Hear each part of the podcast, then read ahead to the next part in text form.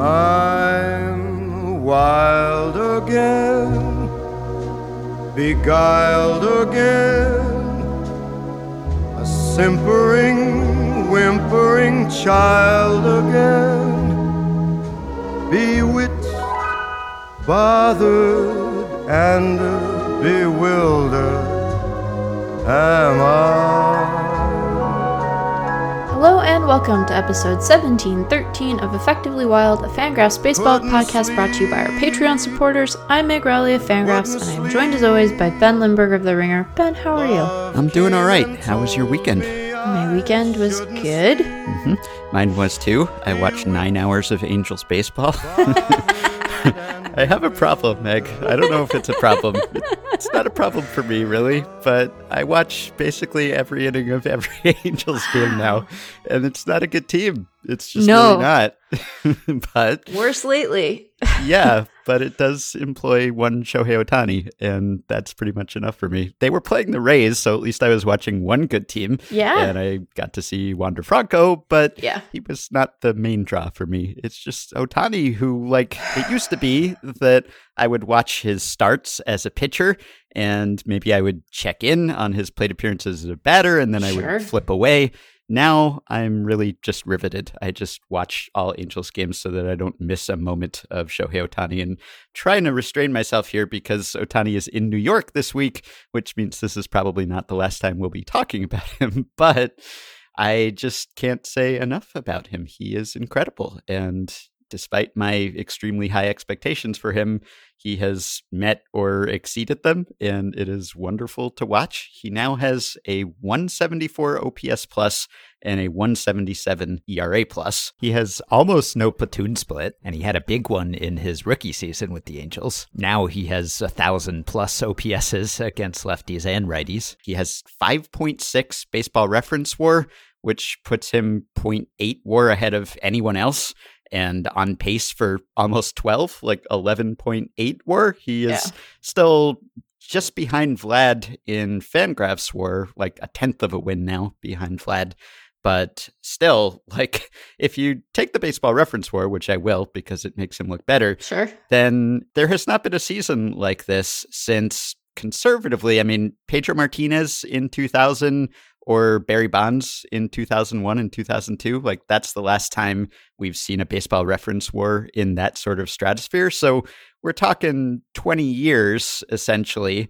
And I think you could make a good case that if he keeps this up, which is like not certain, obviously, and he could get hurt, he could be fatigued, he could wear down. But if he were to sustain this, and there's a lot about it that seems sustainable, like I think this could have a, a pretty good case for the best season ever. Yeah. Basically, I don't want I don't want to be too hyperbolic, but given the level of competition in the league, which is like higher now than it was even in the early 2000s. I mean, Yeah. Bonds was was Bonds, but he was still facing pitchers who were throwing like four to five miles per hour slower than pitchers are today. Like the caliber of competition keeps getting higher and higher, and it keeps getting harder and harder to separate yourself from the pack like this. And so, if he were to keep this up, and we're less than halfway through the Angels season now, they've played 77 games as we speak here on Monday. And he's hit 25 homers, and the stats are what they are. So if you essentially double them and a little more, like I think you could make the case that, especially given the degree of difficulty of how he's doing it, basically splitting it down the middle between pitching war and batting war, could be the best season ever. I want to spend a moment on his June, just on the hitting side of things, because Mhm. you know the whole the like his season line is is terrific, but this last month has just been, you know, and there are a couple of guys where they've had really superlative Junes, but let's let's spend a moment on Shohei Yeah. June, and I'm going to do a thing that I caution Fangraphs writers against, but I think Mhm. that this is an exception to the rule. I often tell our writers, and they know this, and so it is a thing that I really mostly have to remind folks of when they're like, you know, getting their sea legs at the site and they're they're finding their way that sometimes we need to resist the urge to narrate the player page in a piece because you know a reader can look at the player page on their own and they can Right. dig around and they often do and so we want to we want to use that as a jumping off point to you know tell them something and show them something they don't necessarily know and tell them why it matters, right? That's a big part mm-hmm. of writing. Like, why do we care about this? You have to answer that question every time. Why should someone care about this? And if you can't answer it, then you got to do some work before you submit a draft. it's pretty easy to answer for Ohtani. right. But yes. And sometimes a guy's player page is just so superlative and so incredible that it it is a thing that we should take a moment to like luxuriate in. So mm-hmm. in June, Ohtani is walking 18.6% of the time. He has a 29% K rate. Whatever. We don't care about that. We don't care about those Ks. We care about the fact that he's walking almost 19% of the time. He is hitting 314, 442, 857. he has a 543 ISO. That's yep. that's quite high. He has a 237 WRC plus. His he has a 519 WOBA, Ben. He's got a 519 Woba. I love the line that he put up on Sunday so much because oh my gosh. it is yes. just everything that he does well as a hitter, including some of the things that I still think, despite the fact that you and I have both talked about them and both told people, no, pay but more attention to this part that he does not get nearly enough credit for. So yesterday he went three for four with a homer, a triple, a double. He had three RBI, two runs scored. He stole a base and he walked. Mm-hmm. He did not hit for a cycle, but I submit to you that this is more impressive than that. yeah, I mean, he got on base, he got to first via the walk, but sure. then he got himself to second. Yeah. In essence, it's basically the same as a cycle. Yeah, and he he did the hard stuff. He did the hardest parts of a cycle, right? He hit a yeah. triple, he hit a double, he hit a home run. Boy, mm-hmm. what a home run he hit. Oh my gosh. yeah, it's hard to choose between the best home run of the weekend because yes. the Friday home run he hit which according to StatCast went 453 feet and it was like 116 miles per hour off the bat. And it hit the D ring catwalk at Tropicana Field. And Joe Maddon who has managed many a game at Tropicana Field, disputed the 453 feet measure. He said, that's wrong. It hit the top of the catwalk above the scoreboard. There's no way that's 453. I'm sorry. I've been here many times and I've never seen that in a game or in batting practice. Regardless, that was an absolute bomb, which he followed up in that same game with a bunt single, which he does yeah. from time to time. His fourth bunt single of the season, and every game in which he's had a bunt single, he has also hit a ball 110 miles per hour or more, just showcasing everything he can do. And yeah. then, yeah, on Sunday, he did it all. The double, which like went almost all the way to the wall, was a broken bat double. Doesn't matter. He hit it out there anyway. And the home run, which was off Pete Fairbanks, who is a good pitcher and I believe had not allowed a home run to a lefty in his career. He has career reverse splits for whatever that's worth. And Ohtani takes a ball 95 miles per hour on the inside corner takes it oppo just like several rows into the stands in like left center field. I mean, I don't know how he does that sort of thing. So I don't know whether it's more impressive when he gets all of it and just absolutely crushes it or when he doesn't get all of it and it still gets out and it looks like no home run you've ever seen other than right. I don't know, maybe some Giancarlo Stanton shots. Right. He is in he is in the 93rd percentile for sprint speed and the 98th percentile for hard hit percentage. He is he is in the top percentile for max exit velocity. He hits mm. the ball so hard. He runs so fast. Yep. He's in the top percentile for barrel percentage. I mean, like some yep. of these stats, like uh, we, you know, we've reminded people that that some of these stats are are descriptive. Some of them tell you a little less than you think. Like really, uh, average exit velocity. Sometimes you got to look under the hood on that one, and then you look mm-hmm. at Shohei Ohtani and you're like, holy Moses. yeah. And the reason I cite his war, which like normally with someone who's so hot, I would be cautious about saying you could just double it or extrapolate over the full season, but he seems to be getting better in ways that are pretty believable. Like his full season expected woba is the same as his woba, even a little higher. So it's not as if he has been especially fortunate on batted balls. He just crushes the ball constantly. And on the pitching side, he has totally curtailed the walk problem that he had earlier this yes. season. And so that makes me optimistic too, in addition to the fact that he's been more durable. He had a, a season high pitch count his last time out, and he's pitching now sometimes with five days rest instead of six days rest. So it seems like he's getting more innings, even if he maybe has a little less good batted ball luck going forward. He right. might make up for it in just bulk workload. So again, like, can he sustain this for a full season just in terms of energy level? I don't know but nothing about the skill set makes me think regression is in store here. Like, if you took this same model of Ohtani and just had him keep playing games, then I kind of believe that he could keep doing this. so yeah. that's what makes it so amazing to me. And you can hear in my voice, like, I just have this dumb grin on my face, like hours a day when I'm just watching him or thinking about him and seeing him excel in this way. So, yeah really, uh, Sam used to do those articles at ESPN about the most watchable player in baseball, and he did that the last couple of years.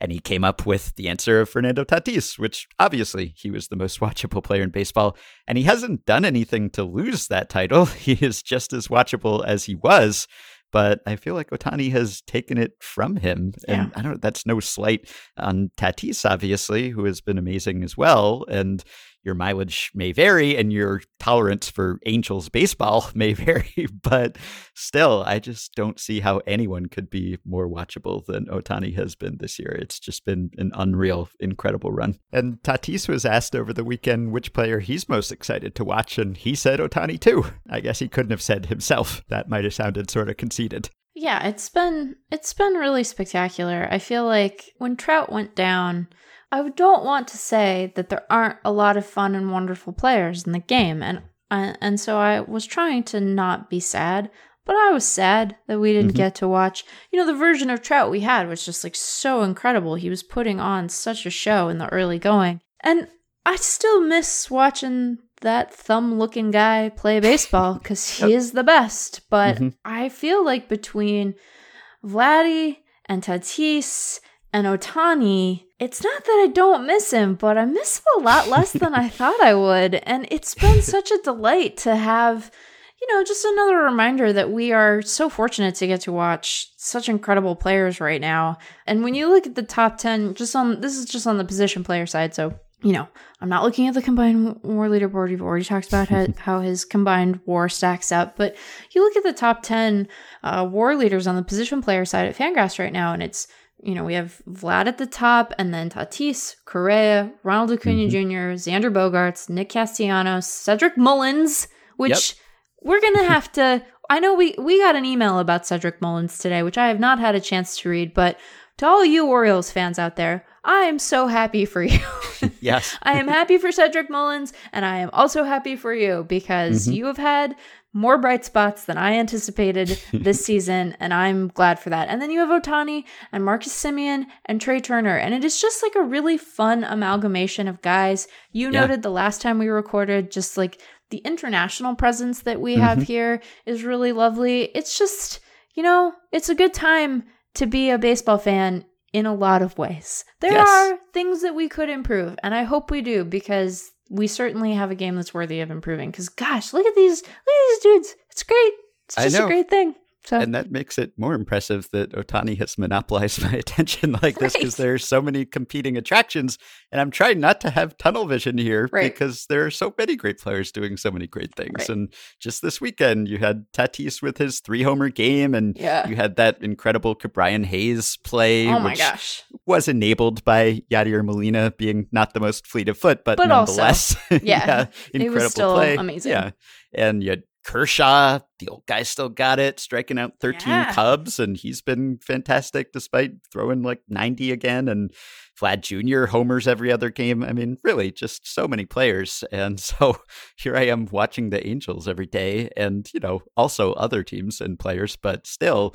I want Trout to be back just so I can see some better baseball players as I am watching the Angels in between Ohtani plate appearances and innings. And it's a strange experience for me because I have not watched one team like this in so long because right.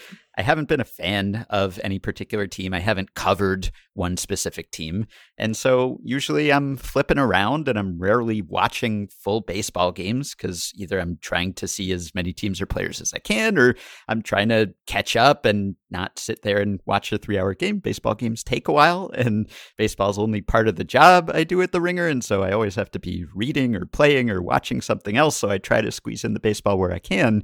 But with Ohtani now, I just cannot look away essentially. Yeah. And it's just become appointment viewing for me and my wife, where it's just like, what time is Ohtani playing today? Okay, we'll just set those three hours aside essentially. Also, the weird, wonderful fun facts that you get after seemingly every game, like after he hit the the leadoff homer, on Friday, I guess it was, he became, according to Jeremy Frank on Twitter, the first AL or NL player with a leadoff home run and a pitching win in the same season since Jimmy Ryan for the 1888 Chicago White Stockings. That's just the quintessential Ohtani stat, where it's, you know, he's the first to do something since the 19th century and the Angels lost anyway. Yep. so, so it's strange for me to have this experience of watching one team and not really rooting for that team. It's not like I'm an Angels fan now. I'm watching for Ohtani. And if the Angels lose, I don't particularly care because like they're far enough out of the playoff picture that they're not going to make it if we're no. being realistic. I mean, they have an 8% chance to make the playoffs now. And if they were closer, if they didn't have two good teams ahead of them in the division and a bunch of teams ahead of them in the wild card race, then I might root for them to make the playoffs just to get Trout and Ohtani into October but that's just not going to happen realistically this season, I don't think. And so I'm not really expending much mental energy on that. So really, I'm just rooting for good Ohtani outcomes, which I guess indirectly means I'm rooting for the Angels. Like I, I want them to score runs so that Ohtani gets five plate appearances instead of four in right. any given game. Like that's the level of my rooting for the Angels. And it's just not a fun team, Ohtani aside. And you know, once Trout gets back, like they will have a, a, competent core of position players at least. Like they might have three of the top 10 players in baseball in that lineup. Yeah. Rendon has not played like that this year, but I would have ranked him that high coming into the season. So if you have Trout, Ohtani, Rendon, Jared Walsh, who's been really good, David Fletcher, who is good, and I enjoy watching him. Justin Upton was having a good year before he got hurt. Maybe Jo Adell will be back up later this season. He's hitting well in AAA. There's a lot to like there, but there's just not enough because there's yeah. still some weak spots in the lineup. It's good for my minor league free agent team that Scott Scott Schebler is getting plate appearances, but it's not so great for the Angels. The defense is truly atrocious. Oh gosh. like you can look at the defensive efficiency, which I think is second worst this season, but watching them as much as I have been, it's really not good. And the bullpen's not good. The pitching has just perennially been their problem with injuries and even with their healthy pitchers underperforming. So it's just a, an odd, odd experience of watching this team without really rooting for this team, just rooting for one specific player, just sort of being spellbound, transfixed by this one particular player. And there's this online culture basically of like Ohtani stands. Yeah. You have Twitter accounts and, and YouTube accounts and Instagram accounts. Shout out to Portia, who runs at Shohei Save Us on Twitter. And I interviewed for a, a piece last week, and she's a podcast podcast listener, so perhaps she is listening. And she's part of a group of Ohtani fans that call themselves the Showbays. That's like a large portion of the fun for me of following the season is not just the stats and the highlights, but also the people who are so excited about Ohtani. And yeah. it's his teammates, it's his opponents, but it's also his fans, like around the world, really. And the way that people document his every movement and expression and just how much fun he is to watch. Because I, I kind of wrote about this on Friday too, but it's just odd to see someone who is so skilled and goes above and beyond everyone else. And there's this trope essentially of like the athlete archetype of like the player who is just so good, so talented that he's kind of a jerk and gets away with it or gets special treatment or is like a ultra efficient robot and is just weird and doesn't seem very relatable. Like you might have the the Michael Jordan who seems like just sort of this just perpetually aggrieved narcissist type and just doesn't seem to be having much fun because he's so driven and so hyper competitive. And then you have like the Tom Brady or the Novak Djokovic who who's just like trying to extract every last bit of performance as they can and going through all sorts of strange routines and everything. And then you have Ohtani who is like as talented as basically any athlete in the world at this point and certainly as talented as anyone in baseball and just seems silly and like he's just having fun out there. And it's a strange experience. It's like hey you can be incredibly talented, but also just kind of an easygoing guy, seemingly at the same time. And like, I'm sure he's working as hard as anyone, but it doesn't seem like he is as miserable as a lot of elite athletes are. Like he said in 2017, I do not feel pressure at all when it comes to playing baseball. And this is being 100% honest. Playing baseball is genuinely fun for me, and I enjoy every moment of my time on the field, whether it's practice or game time. It's like he doesn't seem like he's suffering for his art here. Like right. he's he's great but also he's just having fun and he is uh, consenting to umpire inspections with a smile and picking up litter on his way to first base and handing bats to bat boys and it's just something else like there are a lot of there are a lot of ways to be in the world right and you know we love mike trout and i find him charming and i like mm-hmm. that he likes weather and hanging out with his wife but he's a more reserved personality seemingly and mm-hmm. there are a lot of different ways to to be in the world but it is a very cool thing when this kind of talent seems to reside in a person who as far as we know seems very affable and to mm-hmm. enjoy what he's doing and enjoy the time he spends with his teammates. And not that he doesn't take what he does seriously, but perhaps is able to place it in the proper perspective. It's just a very cool. It's just a very cool and rare thing, and um, I don't know that it's one. I, I don't know that that approach is the one that's necessarily incentivized by the professional sports apparatus. Yeah. And I don't know that I'd go so far as saying that that apparatus necessarily incentivizes the opposite, but it is a thing that I think people have to make a conscious choice to do. Mm-hmm. And so it's neat when when that's the choice they make, you know? Yeah. I feel almost disloyal to Trout getting so giddy over Ohtani while Trout is absent, but it just is the case that Ohtani is, I think, more eye catching than Trout.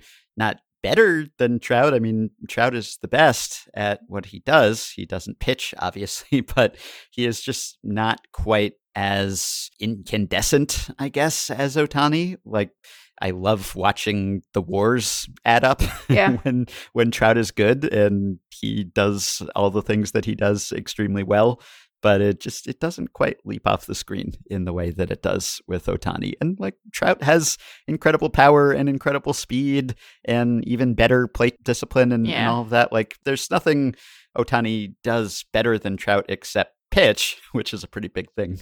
but I just don't know what it is. But Ohtani is just so singular that I get more of a charge out of watching him on a day to day basis, even as I appreciate Trout in a similar way. It's just not quite the same aesthetic experience somehow. Yeah. Yeah. We still love you, Mike. Yeah. yes, get, yes, get well do. Very soon, please. Yes, please. And I don't know whether Joe Maddon is a good manager or not. And I don't mean that as an insult. Like I, I, I don't really know whether anyone is a yeah. good manager, to be honest. but I do think that Joe Maddon is among the best managers that Ohtani could have. Agreed. And that is more important to me than anything else right now. I just think that if you could somehow redo the past few years and put Ohtani on every other team or with every other manager, I don't know that the outcomes would be as good in most of them. I, I, think in some cases he would be forced to specialize and do one or the other, or the reins would not be taken off the way that they have here with Maddon and Ohtani. He just he seems willing to let Ohtani go. Yeah. And that is what I want to happen. So I'm grateful to Maddon for making that happen. you know, independent of his other qualities as a manager, I, I think he's kind of the ideal manager for Ohtani at this particular time. And the only thing that I'm left wondering now is how you get Ohtani to play both ways in the All Star game because I think that has to happen. Yeah. Despite my reservations about his fatigue and how he'll hold up, if he wants to pitch and hit in the All Star game, and if the Angels are okay with him pitching and hitting in the All Star game, I think it would be a great thing for baseball because he is not on the national stage all that often. Yeah. All Star week is going to be his big chance. And hopefully that's a, a big home run derby performance, but also hitting and pitching in the All Star game against all of the best players in baseball who we were just talking about that would be a pretty special moment. And so I wonder how you achieve that exactly in this game, because presumably he's not going to be the starting pitcher. They're more deserving AL starting pitchers. So yeah. I don't know if if one of them would step aside and say, "Yeah, Ohtani gets the first inning," and then you could surrender the DH and then just have a series of pinch hitters throughout the game, which might be feasible because you have so many bench bats in the All Star game, or whether you could start him at DH and then move him to pitcher later in the game, and then you lose the DH, but you don't have as many innings left to go, and you can just pinch hit a few times. That would probably work. Or whether you could just say, hey, it's an exhibition game, so who cares about the rules? Like Ohtani gets to pitch and hit, and also the AL keeps the DH now because like it's more important than that happens than that this be a, a real baseball game. Right. So I don't know which is the solution, but if everyone involved wants that to happen, I hope that they find a way to do it. Right. I think the All-Star game should be a, you know, it should it should give the suggestion of a normal baseball game. Yeah. but I think that it is very much one where if if what you're prioritizing is we have this look in audience and we're here to have some fun and we want to showcase all of the best dudes doing all their best dude stuff Mhm. then you take the the wrapper the container the flower pot what was boris's analogy anyway you yeah, take there's a you take- vase, I think. Maybe. yeah, you take you take the the vase of baseball and you fill it with all the good fun stuff. And the only thing that should really uh, matter is that no one um, be put in a position where they are likely to injure themselves. And as long as that is true, you have you have succeeded. Um, And so whatever weird, but you know, just tell people you're testing a new uh, rule in Yeah, that game sure. and uh, you're just gonna you know you're just doing a, a a look and see you're just doing a little let's let's look and see and then we get to watch Ohtani do all the best stuff Yeah. he does as one of the best most fun guys so that's my, my The rule is on that Ohtani gets to do whatever he wants. I'm fine and you know with that one. you know who wins all of us yes, exactly. All right. So Ohtani will be playing the Yankees all this week. And I wanted to talk for a moment about them. It was not a great weekend for the Yankees No. in Boston. They got swept by the Red Sox for the second time this season. They are now 0 6 against the Red Sox. I believe they're 5 and 8 against the Rays. And Yankees fandom is melting down again. I swear, like several times this season, I just see Cashman trending on Twitter, and then I see Boone trending on Twitter, and it's the same refrain each time. And, uh, you know, understandably, this team has underperformed. I understand why the fan base is up in arms. One aspect of it that's interesting to me is that the Red Sox have a couple of ex Yankees who have pitched well for them and who the Yankees essentially gave away or let the Red Sox claim in Adam Ottavino and Garrett Whitlock. yeah And the Yankees traded Ottavino to the Red Sox before this season in essentially just a salary dump. They traded Ottavino and a prospect to Boston because of Ottavino's $7 million salary, I think it was. And they were trying to maneuver and stay under the luxury tax threshold. And that's one way that they did that or tried to do that.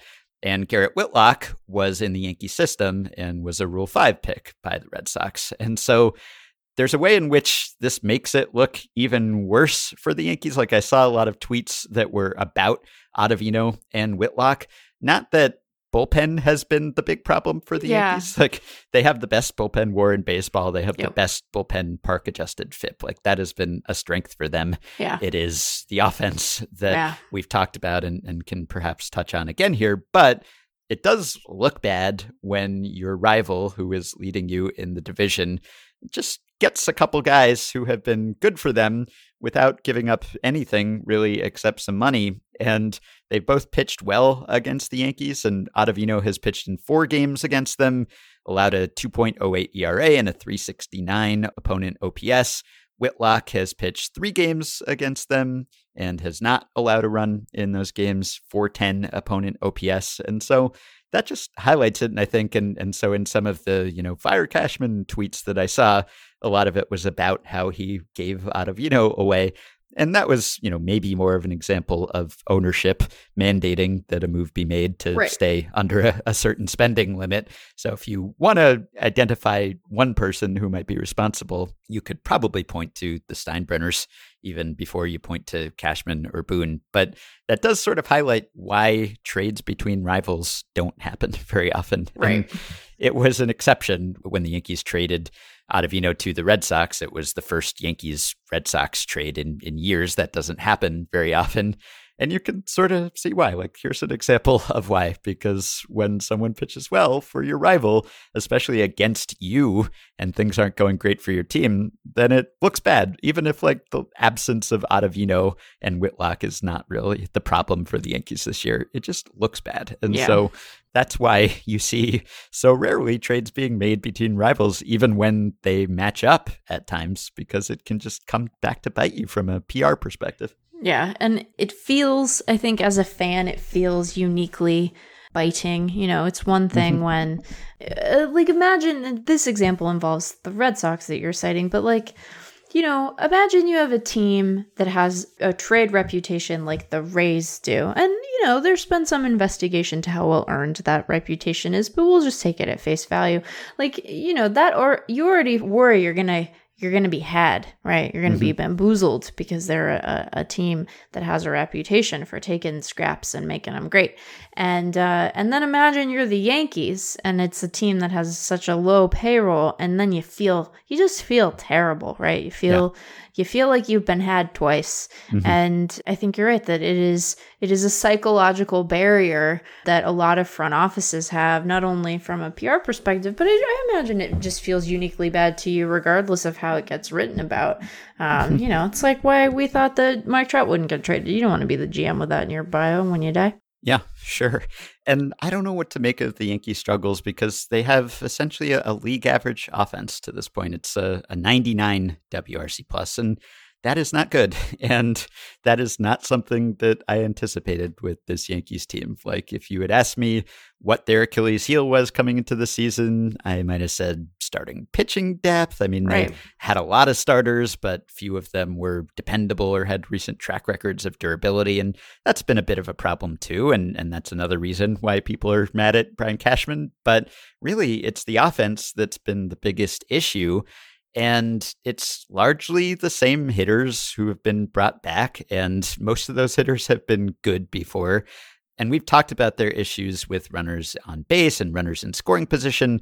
They're scoring, I think, an MLB low percentage of their base runners. Mm-hmm. And Lindsey Adler has written about this recently. And, and it does seem like maybe there's some problems with the way they're constructed. Like they're slow, they're kind of clogging the bases, as Dusty Baker once would have said. They're making a lot of outs on the bases, as we've discussed. They're grounding into a lot of double plays, which can be a sign of a productive offense that puts a lot sure. of runners on base, but in their case has not been really. And so, because they're station to station, because they have a lot of righties who are hitting the ball on the ground, they really have just not converted their opportunities. And I think a lot of that must be bad luck, and maybe some of it is lineup construction. But you look at the names here, and you would expect them to be better. And so it's always a tricky thing. Like, whom do you blame in a situation like this? And they're not out of it or anything, but they mm-hmm. are very much on the bubble. They're just yeah. a few games over 500.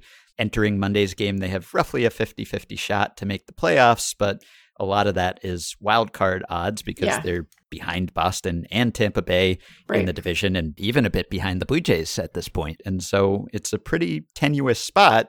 But you look at like their projections coming into this season and not that the Fangraphs preseason playoff odds are the be all and end all, but they were projected to have the best record and the best playoff odds of any team in the majors except the Dodgers. Like yeah coming into this year, there were certainly people who were pointing out, yes, they could have spent more, they could have been more aggressive, but given what they had, they really stacked up pretty well. They seemed like the favorite in that division and probably in that league. And so that hasn't happened. And so when you go from looking great on April 1st to looking not so great on June 28th, then is that Boone's fault for not getting more out of that roster? Is it just the players' fault? Is it Cashman's fault for not being more aggressive? Is it the Steinbrenner's fault? You have those choruses of, oh, if George were still alive, he would do this and he would do that. And he probably would have traded all of their homegrown players How years ago. As, uh, also, how old would he be if he were still alive?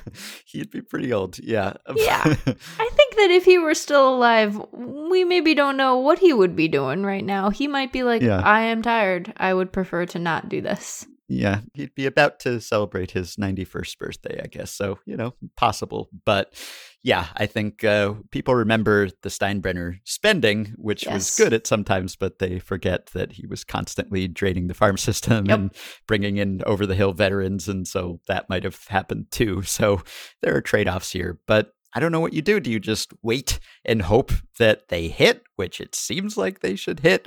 You can make some upgrades. They've said that they will be more aggressive at the deadline, and, and we'll see where they can certainly shore up some of these positions. But I don't know. I don't know whether you say fire everyone or whether you just say this is one of those seasons where things don't work out. And, you know, Yankees fans are frustrated because they haven't won a World Series since the ancient days of 2009, which is a long time in Yankees land. I, look, you, you you live the life you live, and so the things that are emotionally resonant to you are emotionally resonant to you. And I think that having perspective on their relative hardship is useful as a human being in the world, but also like you live the life you do. And so I don't want to make fun of Yankees fans for being big crybabies because you've waited a long time by your standards. But mm-hmm. I, I, I, I again submit that it is useful for people to be well. They're Jets fans, so they are fans of a bad team. A zinga! No, I do wonder.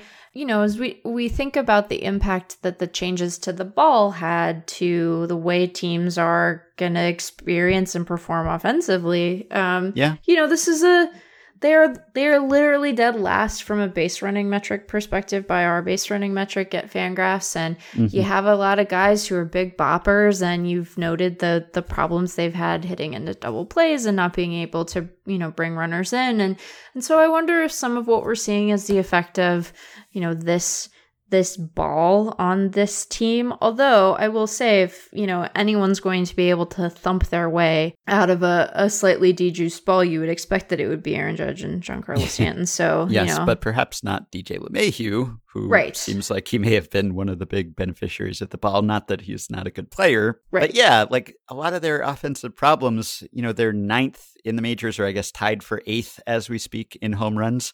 Right. And if they were first or second in home runs where they've typically been, then I think a lot of these issues with the the base clogging and the slow hitters, like that's okay if Right. you're hitting a bunch of three run dingers, which historically they have, and they aren't to quite to the same extent this season. And so that really exacerbates the issues with like, you know, not making things happen on the base pass. Like they don't necessarily need to manufacture runs when they are hitting lots of home runs and manufacturing runs is often counterproductive. And, and that's been kind of a constant complaint about Yankees teams like, oh, they're going to be at some extra jeopardy in the playoffs because they're this all or nothing team. And there have been so many studies about that that have shown that it's sort of an insignificant factor and there just isn't that much difference really. And so if you can be the big boppers that they're supposed to be, and they've had injuries and, and that's been part of it too, but Yeah. so many teams had, you know, I'm just saying like, yeah, you could critique the lineup construction and say they have too many of this same sort of guy, but they've had a lot of that same sort of guy in recent years too, and they've just slugged their way through it and Right. it's been okay. But you're right, maybe the ball is affecting them more than the typical team. Yeah, I just wonder if, you know, Lindsey tweeted about this over the weekend that it was striking to her in seeing them play against Tampa and the Red Sox that, you know, they just they do look slow. You know, Yeah. they look like a team that is last in base running. yeah. Which, you know, and we'll remind our listeners isn't just taking into account like success on stolen bases, it's like converting opportunities and not grounding into double plays and what have you. So it's it's an mm-hmm. all-encompassing metric that's supposed to measure your efficacy on the on the base paths, not just as a as a base stealer in case yeah. people were confused about that, but they do look by comparison like a team that is meant to thump a bunch of home runs and you know that is not the the sum total of their offense, but it is sort of a, a meaningful gap between where they've been in the past and where they are right now. And I, I do wonder if it is a thing that they might find themselves sort of uniquely peeved by. Peeved. Right by it. Yeah. Ben? Yeah, because it, it can be extra frustrating, I think, when you have that style of offense and it's not firing on all cylinders, yeah. then I think people just get more miffed about that when they see guys swinging and missing a lot and, and not bringing in runners in scoring position. Whereas you have, well, I mean, the Rays are a high strikeout offense too, but yeah. the Red Sox are not, and they put the ball in play and they converted a lot of their opportunities with runners in scoring position this weekend. And so that contrast was especially strong. And, yeah. you know, it's Quite like stark. a tortoise and the hare sort of situation where you might rather have the bad base running team if it's also just the big beefy sluggers who hit yeah. more home runs than everyone. Like in the long run, that might work out, even if it's more frustrating for a series here and there. But they just have not delivered in the big beefy slugger department this year. So that has really amplified the other issues and it has made them less fun to watch. Well, and it's striking, you know, it's like you have you have certain expectations of guys coming into the year. And I think that often fans will be like, "Well, if this guy is doing X, then here's where the team is going to end up being." And like if you had told me before the season started that Gary Sanchez's WRC plus would recover to a 128, mm-hmm. I would be like, they're leading the division by 15 games, right? Because yeah. you just have this expectation of like who the underperformers have been in the last little bit and who the guys who have been sort of reliable stalwarts are. And so it is interesting to see, like, even within that, I'm like, oh, I would expect a good Gary to mean a really good Yankees team. Like, good for Gary. He had this garbage year last year. He's, you know, he's still not hitting for a high average, but that's not his game. He's gonna, mm-hmm. you know, bop a bunch of home runs and he's walking a bunch and then he's doing those things and they're still like behind the Red Sox and the Rays. So it's just a funny, it's a funny thing. And the Blue Jays. I have to remind myself of that. Old yep. Carson. That's a stoolie. But yeah, it's a. Uh, Six and a half games shouldn't feel so insurmountable for this club that we thought would be like the best, one of the right. best teams in baseball, but it feels like they're going to have to work their way through the gauntlet of a wild card game at best and then kind of hope things go from there. You know, they're like a team where it's like the ball's been really important let me say what that means because everyone's like, yeah, Meg, it's baseball. It's a funny thing about it. The ball's really important, but it's like you, you take the dejuiced ball and mm-hmm. it's like maybe really getting at those Yankees. And then you take the whack of sticky stuff on the ball and, yeah. you know, famously impacting some of them. And they're probably just sitting there being like, we expected to have a very different relationship with this piece of equipment than we've ended up having. yes. Yeah. Gerrit Cole, I, I don't want to make too much of it, but yeah. in June, we're talking five starts here since his spin rates first sank, and they've been a bit up and down in his past five starts. I don't know if he's experimenting with different substances or the lack thereof over those starts, but prior to June, all of his starts, he had an average four seam fastball spin rate of more than 2,500 RPMs. Since then, it has been consistently below there and uh, sometimes quite a, quite a bit below there.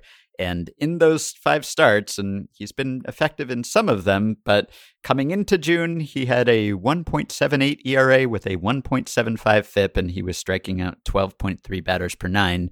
In the most recent five starts, he has a 4.65 ERA and a 5.63 FIP, and he's striking out 9.3 per nine. So he's had some effective games in there, but even the effective games were like four strikeouts in eight innings, six strikeouts in seven innings, and not saying he he can't be good or effective in this version of himself. He still throws really hard and has good stuff, obviously, but he has been diminished thus far. Again, fairly small sample, but it does raise your eyebrow a bit. And Yeah. given that he was one of the strengths of this team coming into June, that is somewhat dismaying that Yeah. he has uh, not delivered at the same level. But they do have a lot of games left against their division opponents, particularly the Red Sox. So if they do get things together, they could make up some ground fairly quickly. So it's not hopeless, but Yankees fans are not accustomed to being in the situation where they're 50 50 shots to make the playoffs. They should just be in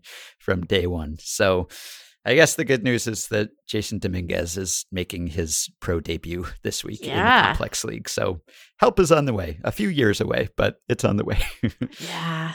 I don't know. It is an interesting thing to like sit with one's expectations of success and find them disrupted and needing mm-hmm. to adjust them. And again, like I am glad, in some ways, I am glad that there are fan bases where the expectation is one of both effort and success, right? Because there are plenty of fan bases who don't get to enjoy that. And I think that on some level, it does inform the sort of ownership's understanding of what they can get away with from a PR perspective. And so it is Yeah. good for there to be teams where people's expectations are that they will try hard to win and then they will succeed at winning. Like that is good for the sport.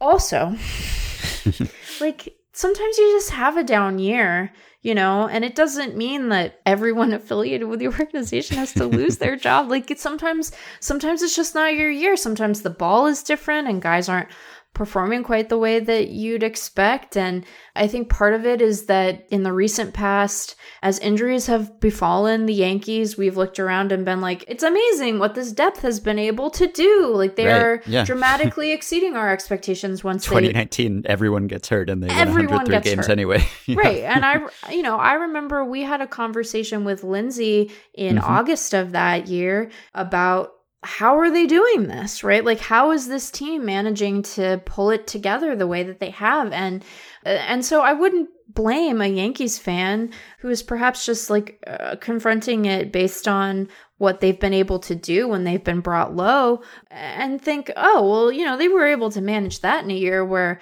you know i was about to suit up for the club. And so mm-hmm. now in this year where a lot of guys have been healthy and you have you have basically the same team back together well why can't they? And so it is a natural human thing to have expectations informed by recent success or failure but mm-hmm. I also just would, you know, invite those Yankees fans to think about their good times because they've had a lot of them, many more than most other people. Declining that invitation politely, but Politely? well, maybe not so politely. Yeah. Yeah. Maybe they'll get some help later in the year. I don't know. Could Corey. Kluber could come back. Luis Severino could come back. Zach Britton could come back. Maybe they'll make some trades at the deadline. Maybe they'll have a happy ending. Those poor Yankees. But yeah, Yeah. things have been up and down. I guess inconsistent has been the watchword, which uh, I always feel like inconsistent is not the most apt term to use. It it's kind of a euphemism. It really means like you just haven't been good enough. like that's what it comes down to. I mean, I guess you could frame it that way. We've been good sometimes and not other times, so we Yeah. haven't been good all the time. Therefore, we are inconsistent. Maybe I'm just scarred from the Joe chats at ESPN that they used to make fun of on Fire Joe Morgan, where Morgan would say that everything was inconsistent. That was the problem with every team and player that just wasn't good enough. It's true that they've had some cold streaks and some hot streaks in the middle of this year, but most teams do. So. All right. I did want to mention while we were talking about Gerrit Cole and his lack of sticky stuff that we did have our first ejection. We were wondering if and when that would happen, and it did happen over the weekend. And the first player ejected under the new foreign substance enforcement plan was Hector Santiago of the Mariners. Yep. Probably no one had Hector Santiago in the pool, but that's who it turned out to be. And he is not admitting wrongdoing here. He maintains his innocence, and we're going to get some testing on the glove that was confiscated. But essentially, he had his glove checked between innings. And I will read some quotes here. The umpire who checked it, I think, was Phil Cuzzy, and the crew chief was Tom Hallion. It was a, a, case of consultation. The umpires all got together. Hallion said, What we do is we go around the whole glove feeling for anything that would be sticky or something. It was very noticeable. And then the rest of the crew inspected to make sure we were all in agreement. All four agreed that it was a sticky substance. And that's why he was ejected. Santiago denied that he was using anything untoward. He said, All I used was rosin. I used it on both sides, trying to keep that sweat from dripping down to the hands. And Scott Servais, his manager, denied that there was any sticky substance on the glove. And the interesting thing here is that it's not necessarily the case that the umpires were saying he was using spider tack or whatever exotic substance. Santiago said, What they told me was, you can't use rosin on the glove hand. When I use rosin, I dab on both sides. The umpire said you couldn't use it on the glove hand. And if that's the case, I, I went back and I looked at the memo that MLB sent to teams, and it says all substances except for rosin are prohibited. The playing rules clearly state that players cannot, quote, apply a foreign substance of any kind to the ball and may not, quote, have on his person or in his possession any foreign substance, although pitchers may continue to use the rosin bag as contemplated by the rules. That's a weird word to use there. Yep. Official Baseball Rule 6.02d prohibits players from applying rosin from the bag to their gloves or otherwise dusting any part of their uniforms with the rosin bag. There, there's a Q&A section later in the memo that says, can pitchers continue to use the rosin bag on the pitching mound? And the answer is yes, but official baseball rule 6.02d prohibits players from applying rosin from the bag to their gloves or otherwise dusting any part of their uniforms with the rosin bag. So I guess it could be the case that he was just using rosin, but he was using it on the glove hand and the glove, and that that is the problem. And so even if they don't detect some exotic substance on there, they could still say, oh, it was a lot of rosin on the glove, and therefore you are still guilty. So that would perhaps be still grounds for suspension, but not the case that he was detected using something that he's not supposed to be using, just that I guess it was possibly applied to some part of his person or his equipment where it was not supposed to be, although, again, Servais says it was not on the glove. Yeah. And so this is part of the issue, too, which is that you're not only enforcing to find the stuff that has changed, right? Spider tack and what have you, but there are going to be guys who probably just don't have a complete understanding of the rule, even as written. Yeah. With respect to something like rosin and think that this is fine. I don't know. I did like the like forensic files approach they took to yeah yeah it didn't seem like it was total csi like I, the person who put the glove in the bag like didn't seem to be wearing gloves or, or anything right. as far as I could see. And then they shipped the glove off. I saw some tweets like the glove has arrived in New York. It's like the, the chain of custody, I, I hope is clear here. But yeah, it's uh, Santiago said once they take it back and check it, it's just sweat and rosin. If they're going to do all this science stuff, it's going to be sweat and rosin. We'll be all right. And Servais said it's about 85 to 90% humidity today. He had rosin all over himself when you put rosin on sweat, it gets sticky. Our guys are doing the right thing. We're following the rules. But Hallion said, you just use your judgment on what you would consider is sticky and not a norm for what we have seen over all our careers in baseball. So right he's saying it's extra sticky even compared to the norm. But then again, umpires have not actually been checking pitchers right. routinely. So do they even know what the norm is? I don't know. And is it possible to, if you are super sweaty and it's hot and humid, and if you're using rosin in the approved way, might you still get it on some other part of your person? It's like we were talking about with the right. sunscreen, which Santiago said he used to use sunscreen and rosin, and here he was just using rosin. But again, like could it maybe migrate in an innocent way to right. your glove? It, it seems hard to say. Yeah, I, I think that there is the potential for not false positives, but false positives. Yeah, yeah. Right. And given that it is just rosin, presumably, like let's assume that it is just rosin and sweat, and there is some amount of natural substance migration that can take place. Like, what are they? What are they gonna do after that? You know, mm-hmm. like what is the conversation that they have with the player in the club to determine the veracity of what he just said? Like, can they look and be like, well, you didn't pitch especially well, so you probably were trying to right, yeah. any business here. I don't know. We just got an email from a Patreon supporter, Brooks, who said the discussion about the sticky stuff enforcement often notes how awkward it is for everyone when the umps check a pitcher who just got shelled. So here's my idea: if at least one run scores that inning, the pitcher isn't checked. What's the downside? So that's an option, I guess. Like the you suck exception. like no. if, if, you are ineffective, then uh, we just presume that either you weren't using sticky stuff or it wasn't a performance enhancer because you were so bad. Uh, therefore, you don't get checked. Like in that inning when he was uh, checked or before he was checked, I think Santiago went walk, strikeout, single, single, walk and then he was replaced after a, a, run scored. So you could say, oh, he's exempt because he sucked. I don't think that you can do that though, because mm-hmm. the purpose of the rule is that someone is using a substance with the intent of improving their performance. Over the last two years, it's not like there have been no bad pitching performances, but we still think that the use of sticky stuff was pretty pervasive, right? Yeah. And so I think that if you are going to have enforcement that people view as fair and equally applied, that it is just better to check everybody and then do what they're doing here, which is follow up with testing if there's a case that is, you know, somewhat ambiguous, rather than say, oh, well, you know, you gave up two earned. Because it's like, what is the measure that you're using? Is it runs? Mm-hmm. Is it you gave up hard contact? Is it you gave up you know singles? Like what is what is the measure of it being sucky? And people yeah. might have one in mind but i think that it is just cleaner and less apt to result in some sort of favorable treatment for some rather than others if you say this is what we're doing position players when you pitch like we did mm-hmm. we're going to check you for the sicky stuff we're going to check the best starter and the worst reliever, everybody gets checked because what we really don't want to have is some sort of inequitable enforcement that sort of prioritizes some guys over others. So yeah. I think unfortunately, got to check them all. I agree.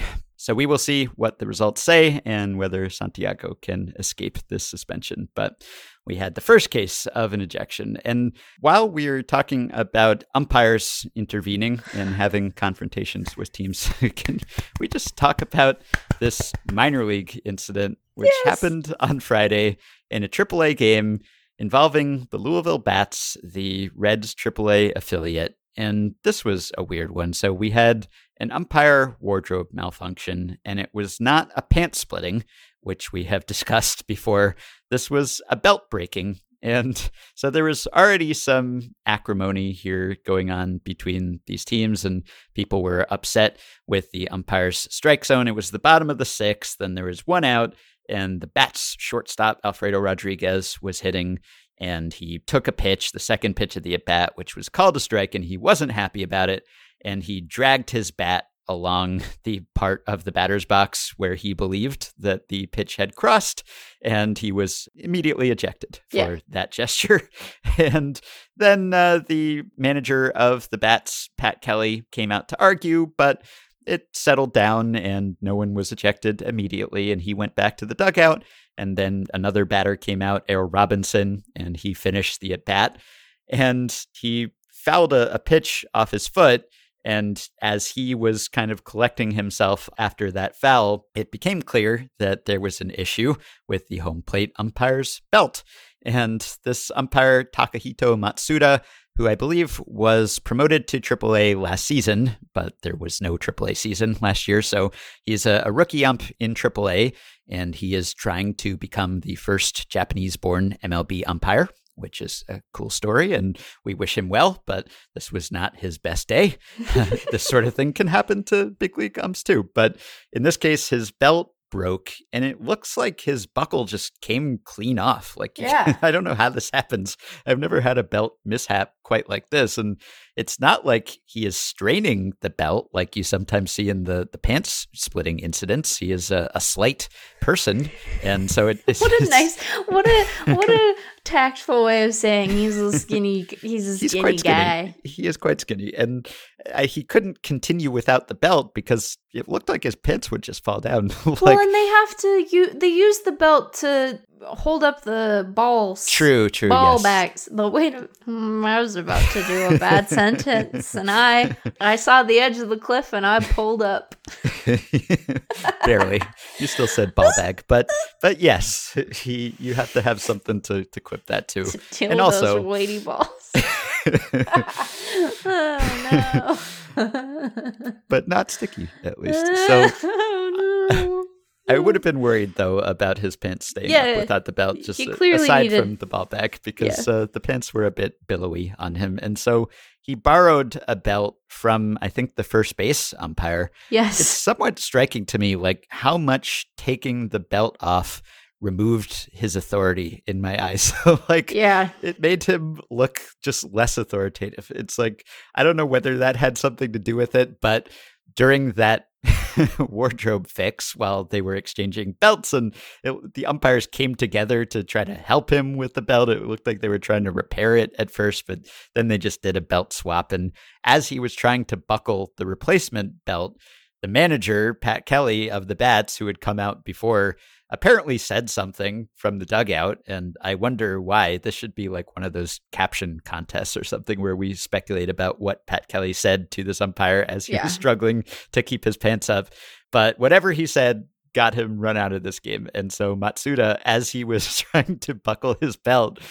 ejected the manager just Yeah. like in, in one little smooth motion trying to buckle his pants with one hand giving him the old heave ho with the other. And that was uh, a spectacle that i had not quite seen. So congrats to him on his mechanics here on multitasking doing the ejection and the belt buckling at the same time. But I don't know whether it had anything to do with like insecurity about just like how unofficial he looked in that moment where he Yeah. had no belt and just looked almost naked without the belt in a way. And so I don't know if it was like, I need to maintain my authority here. I'm just going to toss him while I keep my pants up with one hand or what. But this was quite entertaining. We will link to the video for everyone to enjoy. He does look vulnerable in a way Yeah. that is surprising. And it made me wonder were those his pants? Because they, They seem they seem They're very fitted. loose. Yeah, they do. they don't seem like they are well fitting pants. So, No. you know, he either needed a new belt or a new pair of pants, and he wasn't going to take his pants off, so he had to use the belt. But, um, but yeah, it was, it was very, he did seem quite vulnerable. And Yeah. I think mostly because the pants were so baggy. And so he sort of had he sort of had the look. It was not quite as extreme as this, but it did remind me once he removed the broken belt and then was fumbling around with his compatriot's belt of like, you know, if you were like playing dress up in your parents' clothes as a kid and Mhm. you're like trying to look like you're going to the office, so you wear your your parents' suit Yes. and it doesn't fit or like Mhm. um you know maybe you are one of several children sitting on each other's shoulders trying to impersonate an adult person and you would pick a suit like that so that's kind of what it reminded me of and so i guess if that is also what it reminded him of that he might feel quite vulnerable and then any kind of snarky aside uh, would lead to an ejection because you just have to reassert your authority really Right. Yeah. Well, while we're talking about instances of, of lack of professionalism on the field, I wanted to mention Zach McKinstry, who was a, a hitting hero for the Dodgers over this weekend and seemingly improved at the plate as a result of a tip about his mechanics from the Dodgers, who informed him that his eyes had not been open yes as he was hitting. And apparently that was the key. So uh, he had a, a big weekend against the Cubs. He hit a grand slam, which was the first grand slam he had hit apparently at any level in his career. And he hit multiple home runs. And so he explained after the fact. Actually, I was closing my eyes on contact, which is wild to think. So I was closing my eyes on contact, and we kind of saw that in San Diego. We started working on that, making sure my eyes were open, and it helped. And I started seeing the ball a little bit longer out of the pitcher's hand. It's been good. I've been hitting the ball hard ever since. Dave Roberts said that was a new one for me. He said he probably wouldn't have hit the grand slam if his eyes were closed. So turns out keep your eye on the ball still has some validity at the major league level. When this came out, Craig Goldstein Gene chatted me and is like, they, they build a world class player development organization, right. and then the thing is like, hey, buddy, you, you want to keep your eyes open though? Like, yeah. I just, uh, yeah, it's like it's like when players finally get LASIK, and then they're like, yeah, it turns out like being able to see is great. Really right. helps a lot. yeah, also just opening your eyes. Yeah, just gotta yeah. you gotta keep those bad boys open. Yeah, those Dodgers, they're just on the cutting edge of yeah. everything. I haven't gone back and reviewed the video to see because one of the things that's interesting to me is that I think studies have shown that hitters cannot actually track the ball like in its last, you know, little bit of the leg of the journey from right. the mound to home plate because it's traveling so fast that you just don't have the ability to track it really. And so there are tests with like visual occlusion where you block out the hitter's view somehow over that last little bit and it doesn't really affect their ability to hit the ball because like all of the information that they can receive and process in time to swing that happens before that last little bit of the journey. So in theory like having your eyes closed at contact should not actually matter if you had your eyes closed like a little bit before contact. And so I don't know at what point he was closing his eyes. Like if you closed your eyes when the pitcher threw the ball, that would be very bad. If you closed their eyes like as the bat was making contact, it seems like that shouldn't be as big a deal. Right. Although I've seen some studies, I'll, I'll link to some of the studies on this, but I think there's some hitters who maybe actually intentionally take their eye off the ball in the last little bit of its trajectory so that they can focus on the point of contact. And that way they can at least get some feedback like, did they hit it the way that they wanted to? Did they miss it? How did they miss it? Were they late? Were they too high or too low? And at least you could get that feedback and maybe apply it to your next swing. But in general, I think the ball is just moving too fast and, and too much at that point to actually see it and swing and adjust your swing in time. So I don't know. I, I, would think that McKinstry might have had to have his eyes closed like a little bit before he made contact in order for that to actually hurt him. But in general, probably for the best to have your eyes open. So that seems like sound advice. Yeah, just like as a as a default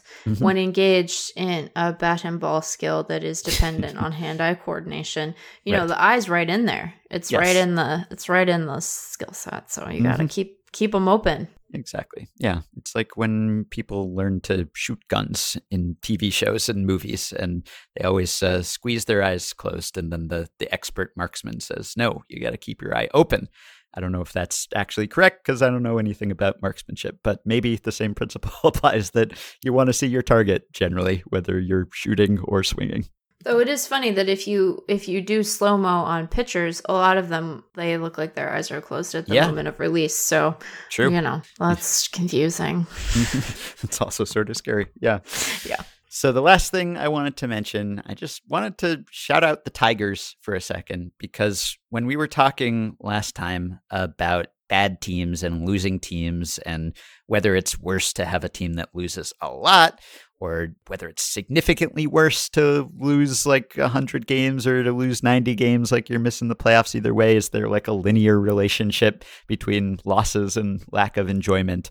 And one thing we were saying is that it matters like where you are kind of in the competitive cycle and do you have entertaining players and is there hope on the horizon and I think the Tigers are a pretty good example of that. They're going to be a losing team yeah. on the season. I think they're not going to make the playoffs. In that sense, their season is sort of hopeless, but they have achieved a level of respectability where they're not bad to watch anymore. And going back to the beginning of May, they're 26 and 25. I think over their last 45 games, if we're cherry picking, they're 25 and 20. So they've actually held their own and, and treaded water lately. And they have Manning, Mize, and Skubal yeah. all in the rotation now. And all three of those guys have ERAs under four in June, albeit not with the most impressive peripherals in Manning's case and in Mize's case, but like that's the Tigers rotation of the future. And it is assembled now. And most days you get to see one of those guys go. They have been respectable. And Yeah. I think if you are respectable, even if you end up with a losing record, if you can keep yourself in games and you can give your fans a glimpse of the good team to come, and there's a long way to go. And the lineup is not great. And there are a lot of holes on that team. And Akil Baddoo is still good, which is fun. He's uh, sustained his early season performance. He's kept it up, and that's nice to have that productive player in the lineup. But on the whole, you know, there's a, a long way to go still. But Yeah. they're good enough now, and they're enough promising players that you know it's not terrible to be a Tigers fan now. So I think that's a good example of a team that is like losing and not going to make the playoffs, but Hmm. it's not a lost year. It's not a depressing year. So that's something. It is something. Casey Mize has that big wide face, you know. It's a big wide face. I think you're right though. I think that what you want and we will we will have to see how the other sort of players who are thought to be part of what will be the next good Tigers team round into form. I think that there is some Yeah. concern there. And you know, there have been some ups and downs even among the three starters who you named, but I Mhm. think that if you can give a glimpse of something exciting that might end up defining a fan's experience of the team for the next couple of years. That's that's something. And like Mhm. yeah sure maybe you look at Baddoo and you say well you're probably running an unsustainable BABIP but like it's a fun thing. Who cares right? You want you want to have fun. This is part of why I think that it's so discouraging when teams that are bottoming out trade like the last respectable big leaguer they have because you're like who Yeah. are who are people gonna watch? And then it turns out that the answer is cedric mullins and it's fine but like you worry that you know some of the trades you're making are gonna leave people with very little and instead you get something that people can be excited about. You want there to always be an answer to like whose jersey would you buy Yeah. and there needs to be a guy who you'd think about, even if you don't pull the trigger, because those are very expensive. And sometimes in the case of the All Star jerseys, just like ugly in a way that even I can't love. Um, but there, there needs to be an answer. You want a, a fan to be able to look at a guy on the 26th man, not just a prospect, but a guy on the 26th man and say, I think about buying that guy's jersey. right. You know, and if there's And no one, you can then wear it for years to come. Right. You know? Yeah. Right. And so if and if the answer is no one, then you're in then you're in real rough shape. But yeah, respectability is is a lot. So much Mm-hmm. of our experience of baseball is just being able to, as we said last time, imagine and or pretend that you're one really good hot streak away from being in the playoff conversation. Mhm. And if you can manage that, you know, you're then you're somewhere. You're getting somewhere. So Yeah. Yeah. Okay. Yeah. Well, congrats to the Tigers on getting to that point where Yeah. they could have a far fetched dream of things working out. But even if they don't this year, at least you can look ahead to next year, the year after. You can see things starting to come together. They're coming out of this. There's a light at the end of the tunnel. They're on the upswing, not on the downslope. So, yes, that's something. Of course, they've gone through some truly terrible years to get to this point. So, Oh yeah. there's that. And I'm still like, yeah, as you said, I'm not sure that all those guys are going to be great. I still don't know what Casey Mize is going to be exactly. Like, he has turned out to be not a high strikeout guy, Yeah. really. And so maybe that limits his ceiling, but maybe he could gain some strikeouts at some point. He's clearly like a, a tinkerer and a pitch design and a technology type. And I don't know whether his ceiling is, you know, down from when he was number one pick, number one prospect. Maybe it's not ace now. Maybe it's more mid rotation guy, or maybe it's too soon to say. But at least that's someone you can pencil in there for years to come. You know, granted, uh, pitchers are are always variable, and it's tough to count on them. But still, uh, there's uh, the makings of a, a strong rotation there. Yeah, and at least a wide faced one. That too. All right. Well, it's almost time to watch Ohtani, so I guess I got to go.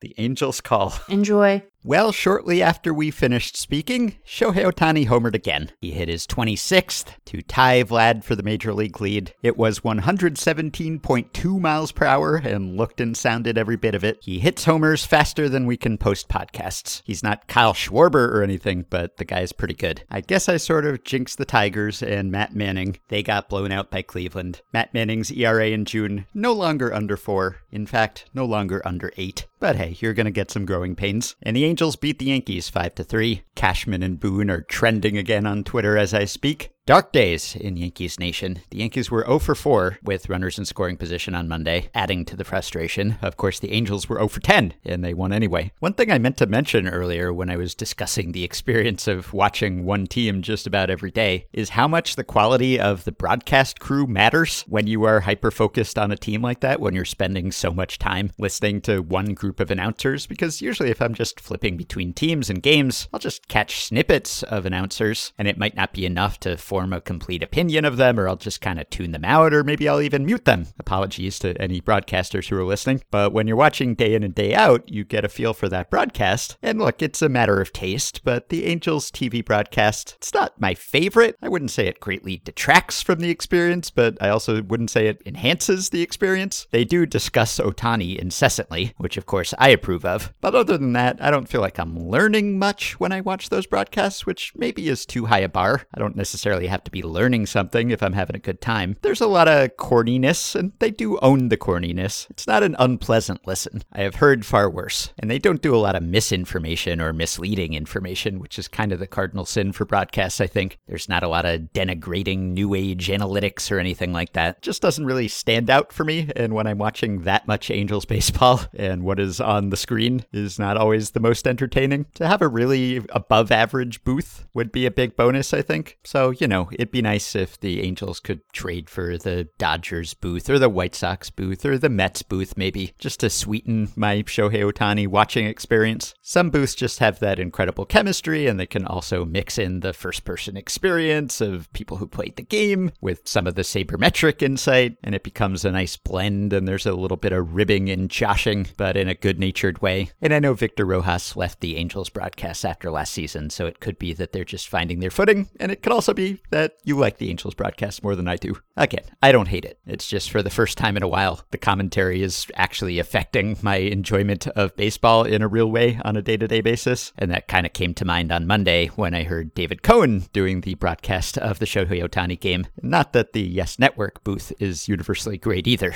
but Cohen is pretty great. So when you hear that kind of analysis that's just kind of a cut above, that makes you miss it when you don't have it. You can support Effectively Wild and make sure that you'll never miss that on Patreon by going to patreon.com slash effectivelywild. The following five listeners have already signed up and pledged some small monthly amount to help keep the podcast going and get themselves access to some perks. Jeffrey Pilch, Ev or EV, Grant Mulligan, Chandler Elsbecker, and Matthew Felling. Thanks to all of you. You can join our Facebook group at facebook.com slash group slash effectivelywild. You can rate, review, and subscribe to Effectively Wild on iTunes and Spotify and other podcast platforms. Keep your questions and comments for me and Meg coming via at podcast or via the Patreon messaging system if you are a supporter. Thanks to Dylan Higgins for his editing assistance in sweltering Portland, Oregon, where he has no air conditioning. Please try to stay cool and stay safe, Dylan, and do not vomit as you are editing the podcast the way that Dylan Bundy vomited on the mound as he was pitching against the Yankees on Monday. Yes, that happened again. Bo Burrows can sympathize. Thanks as always for listening, and we will be back with another episode soon.